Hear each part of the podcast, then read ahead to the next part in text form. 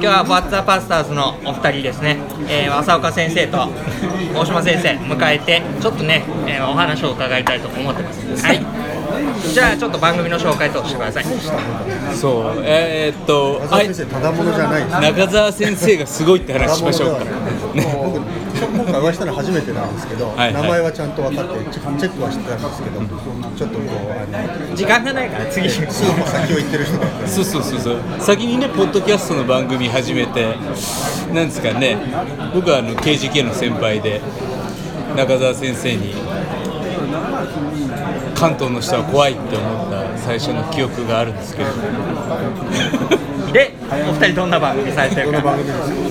まあどうなあの PBA ってねところのラジオの放送局からあポッドキャストの番組やっていて「バッド・ザ・パスターズ」っていう「なんて牧師だ」っていうコンセプトで。それはなんて牧師だっていうのは失礼極まりないとか、はい、呆れちゃってどうしようっていうそういうっていうのがねいやいやディレクターの細川平久さんが僕らをバカにしてつけたっていうのが多分基本的なコンセプトでリスナーもそう思ってもらってもいいか。もうもうもうみんな思ってるんですよね。はい。この人たちは何なんだって思われて何なんだ。はい。じゃあ飾らないボックスさんの一面を。あのそうですね。多分あの牧師に対してリスナーの人たちが思ってるのはなんかちゃんとしてる日曜日の姿で、友達と喋ってる牧師の会話みたいなのはあんまり聞いたことないから、僕は浅岡先生とキャッキャキャッキャ読んだ話を。気持ち悪い。中年のおじさんが2人で。っていうのが面白いっていうそういう感想があるような気はしてます。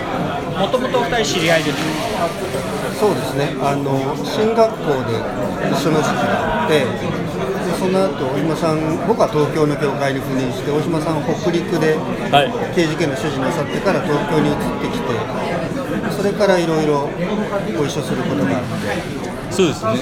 で赤羽会っていうあの赤羽で晩飯を一緒に食うっていうのを月1回ぐらいしててでなんかそこでわちゃわちゃ喋ってることを結構こういう感じでこうなんかこう立ち話してるようなもので若い子たちが聞きたいことなんかを聞いてくれて話すようなのがあったらいいねみたいな話をしてたんですよね。そしたら大島さんがその世の光で番組持っててそのディレクターの細川さんと人にそういう話してくれてでじゃあ一回ちょっとどんななんか彼も新しいことやりたくてじゃあ一回ちょっと打ち合わせしましょうっつってで PBA のスタジオで集まってでなんか2 3 0分喋ってたらじゃあ撮りましょうって話になってでそれでいきなり撮ったのが第1回目。そう。あんまり何の打ち合わせもなくね。多分だからこういう感じで今中澤先生が「はい撮るよ」って言って置いた感じで始まったのが多分この番組。そうなんですね。でそれをずっと利用し続けて2人は会う口実を作っておしゃべりをしてるっていう。感じそうですねなるほどね。なるほど。今言われてみてそうなんだと思いました。赤羽会は解消した。の赤羽会はねあんまりしてないですけど赤羽会はね放送では言えないことを言う。あるんだ。本当に悪いやつをしゃべるっていうのが。それでもあるんだ。放送に載っけられないやつ、はいはいはいあの人の人生をいろいろ言うあの人はこういうところで活躍したらいいのにとか。あの人の人生のあれやこれやを人事を決める。そうか。勝手に。勝手に。この教会の公認はあの人がいいんじゃない？か 余計なお世話。余計なお世話の話をするっていう集まり。えー、今始めてどのくらい経つんですか？番組1年半ぐらいですね、うん、回数にしてえっ、ー、とこの間60回やったんですよ。どうですか？続けてみて。続いてるっていう。昨日もその話。すぐやめると思ってたのが、はい、もういつまで続くんだろうって言ってたのが続いちゃったっていう公開収録やって。る、はい、もういいって言われるんじゃないか。あの昨日も本当は先生辞めたかったらいつでも言ってくださいね。いい加減にしろって言われるんじゃないですか。辞め時をちゃんと見極めないといけないと思って誰から辞めろって言われたら辞めなきゃいけない。そうですねもういいって言われたらね。誰から言われたら。いやもうそれは若者じゃないですか。ああ本当そこに届けたくて始めたから。そこがいやいやそれいらないからって言われた。いやでもね結局結局リスナーはあご40代50代じゃないかっていう。はいは噂は噂は。流れてコアるいでもあれでしょ？KGK の学生の集会かなんかに行ってでちょっとリスナーを広げたんでしょ？学生層に。それも若干広がったかもしれないですね。どうですか？ここはやっぱり上手ですからあとはまあ今日みたいな時もあのお隣にいらっしゃる進学校の校長先生出てもらってリスナー開拓開拓になったらいいな。ってやっぱあれじゃないの、あの若い年代を連れてくるとその人の持ってるこう周辺層が聞いてくれるから。そうそうそうゲストはねそういうとこありますよね。あそうそう。今までゲストどんな方来てくださったゲストはいろんな人がいますよ。いろんなミュージシャンもいたり牧師も。だから中澤先生出てくださいって今オファー出してるんですけど。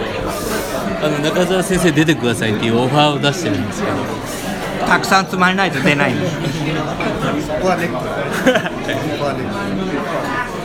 ああなんだえー、楽しいですか？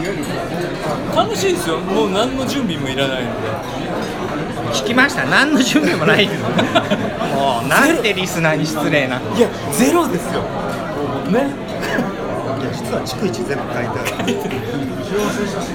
今日何撮りますか？とか言って行って来たハガキ見てわーって喋ってるだけなので。でもあんな感じなのに結構皆さん本当大事なことを聞いてくださるのでだから、まあ、なるべくそういうことにはこう何かしらこう一緒に考えることができたらいいだからこう答えは出さないっていうか一緒に悩んでそうだよねこういうのあるよねどうするんだろうねっていう風な感じですよね。ちょっといいこと聞いてもいいですか？あの説教ねお二人ともすっごい準備されるじゃないですか。でちゃんとして届けるでしょ。で多分このポッドキャストあんまり準備しなくてやっててはどっちが反応がいいかって言ったらおそらくまあ残念ながらポッドキャストの方なんじゃないかと思うんですよ。怖い怖いこと言いませんいいやいやいや。届き方っていうかね。ややもう説教。あそう。説教。あ絶対そう。絶対説教。本当その辺はねどうなんだろうなっていうかね。あの、まあ、準備しなくていいよって言ってるつもりじゃないんですけどこう割と準備した言葉よりもポッとかけてくれた一言の方が届くようなみたいなところしかも顔を合わせてないポッドキャストみたいなイヤホンを通して聞いてるようなのでも届いちゃうようなその辺ってなんかどんな風に思ってます？それはいい質問ですね。僕はせ説教の言葉と日常の言葉があんまり変わらない方がいいと思うはいはいはい。それは日常の言葉の方に説教の言葉を引っ張り込むのか、自分の日常の言葉がいつも説教のように言うのかってそれはいろいろその時の加減はあるのでとにかく同じこう日常その日常が信仰の世界だっていうことが言葉遣いとか話題とか雰囲気とか分の中でもあの、ま全く変えないってことは無理だけどでもあ日常いつも使ってる言葉で信仰のことを話していいんだってそういうことになったらいいなって思うんですよじゃあここで話してるようなことは番組で話してるようなことは、まあ、準備こそしていないけれども結構説教に近い。そうですよね。説教で話してた話をなんかあの場でこう言ってるってのはある。かもしれない。や本当そうですよあのー結構説教で喋ってる話をあここでも言っちゃったとかなんかあ取っとけばよかったって思うようなことを喋ってちゃうんですよねで僕やっぱり説教とこういう番組の一つの共通したものは何かっていうと、まあどっかで説教はでもお気に入った言葉を言わないっていうのはあってそれはそうだよなっていうことをやっぱりみんな嫌うわけですよ。それは分かるよ。もちろん聖書が語ってること通りを喋るんだけれどもでもそこにやっぱり自分自身の言葉説教者としての自分の言葉になるまでどんだけ粘ってるかっていうことがこういう番組で喋る時にも絶対に出るんですよ。ねだからあんまり違ってるかなっていうとそんなに違わないっていうふうにも思うしかといってポッドキャストの番組が説教を凌駕してるともやっぱりあんまり思ってなくてやっぱ圧勝してんじゃないかとメッセージの方が。っていうのは僕の中ででそれがあるからじゃないとこういう番組って多分成立してないような気もする。途中でやなんかやってらんなくなると思ってるっていうのがなんかこんな質問を受けたの初めてなのでちょっと今ドキドキしながら喋ってます。そうなんだ。じゃあ結構形は違っても本質的には同じところを話してたり、でやっぱりこう逆にこの番組で来るメールとか人の声とかそういうものが説教の準備の時に反映していくとかっていうのもありますよねそれはありますね。それこれやったことの良さだと思う。ああのあの人のあの問いにじゃあどう神様が答えるだろうっていうのやっぱりもちろんその質問者と目の前にいる教会は違うんだけどでもある種そこには共通のことがあるなじゃあ例えばこの「What's the Pastors」を聞いていやーこの2人の牧師なんかすっごい飛んでて面白いなと思って実際にその教会に行ってみた、あるいは説教を聞いてみた。その時にいつもと違うぞっていう雰囲気を感じながらもまあでも多分違和感なくメッセージを受け取ってもらえるだろうなって思う。そうそうじゃないですか自分の教会の先生も実はこういうとこあるよっていう。人間を。人人間を見た人間通して神様がちゃんと見えるような結構みんなやっぱり牧師に対するイメージが非常に保守的だなっていうのが意外と思いましたね日常の話あんまりしたことがないだけど意外と先生たちそういう話若い子が声かけてくれたら実は嬉しい何好きな食べ物とか野球の話とかなんか自分がそんな話しても若い子は引いちゃうんじゃないかっていや実はそういう話ができる関係を意外とみんなこう楽しみにしてるってのがあるんだよね牧師もねだから結構ねあのヘビーリスナーでまっちゃんさんって人が沖縄にいるんですけどなんか東京来た時に徳丸町の教会行ってなんかイメージ通りでしたみたいな。あリアル朝岡は。リアル朝岡は作ってないと。動いてるの初めて。ただあんまりそのあたりのギャップ乖離感はないと思いますけどね。でもあれけ下手にね教会で毎週52週説教だけ聞いてる信徒よりもワッツァパスターズ聞いてる人の方が人間としての朝岡であったり大島はよく知ってるかもしれないよね。あでもねまたちょっと違うこと言って、あこういや大島の説教節が始まる。違う。違うどうぞどうぞ。違う違う。そうじゃなくてあのねもっとね番組で見せてないものいっぱいあるから。そうなんだあのもっと悪い浅岡勝っていう。それは朝岡なんだあのね番組で見えてるものが結構ねいい浅岡勝が伝わってるんですよ。この間栃木行った時もすごく浅岡先生って爽やかで優しいよねって言われていやいやそんなことないよってなんか思わず言いそうになって。こういう時ね笑ってるだけでしょ。本当に怖いんですよ。それを剥ぎ取っていくのが大島さんの仕事でありながらどんどん自分から剥ぎ取って自分を見せちゃうのが大島さんっていうキャラでやってんだよね。キャラでやってるからいやだからこれ一回本当出てもらって中澤信之っていう人をまた見てもらえたらいいですねね。面白いですね。あよかったよかった。あの今日はねあのここに、えーナビゲーターの渋沢さんに座っていただいてずっとお話聞いてもらってるんですけどあのポッドキャストって知ってます？いや初めて聞きました。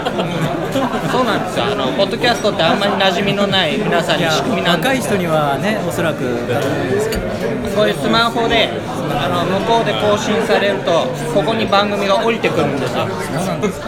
あそれをこう毎週聞くっていう感じなんですけど。怖いっす面白そうですね。あれですあの社会人を相手に今あのイエス様の素晴らしさを伝えてるんで。多分ね社会人の方々電車の中とかで聞くものない時にこういうの聞いてるとおすすめだと思います。そうですね。大丈夫ですかね？What's the Pastors あの新しいキリスト教に興味を持っているような社会人が聞いても。大丈夫？どうもなんか先生どう思いますか？なんとかレーティングってあるじゃないですか。あの何歳以上は見てもいいとか。多分レーティングがね。レーティング。あれは大丈夫。かかってる。小学生も聞いてます小学生も大丈夫。そうそうそうそう。小学生がねヘビーリスなんですよ。あそうなんですはい。上はもう大島さんのお母さん。はいはいはいはい70代えー、多分本当におすすめだと思う。あの教会とかね牧師は割と一般の人にとってはちょっとこうかけ離れてるそういうあのやっぱり敷居が高いっていうか。そういうイメージがあるんですけどこういうところでそのあの牧師とかの素顔をね聞けるっていうのは一般の人にとって教会とかあるいは牧師がねすごくこう身近に感じられてすごくいいいい番組だと思いますのでますます素顔をね 素顔をあの本音をあの語っていただきたいなと思います。じゃああの大島さんがデザート取りに行ったってうずうずしてるのでここら辺で。はい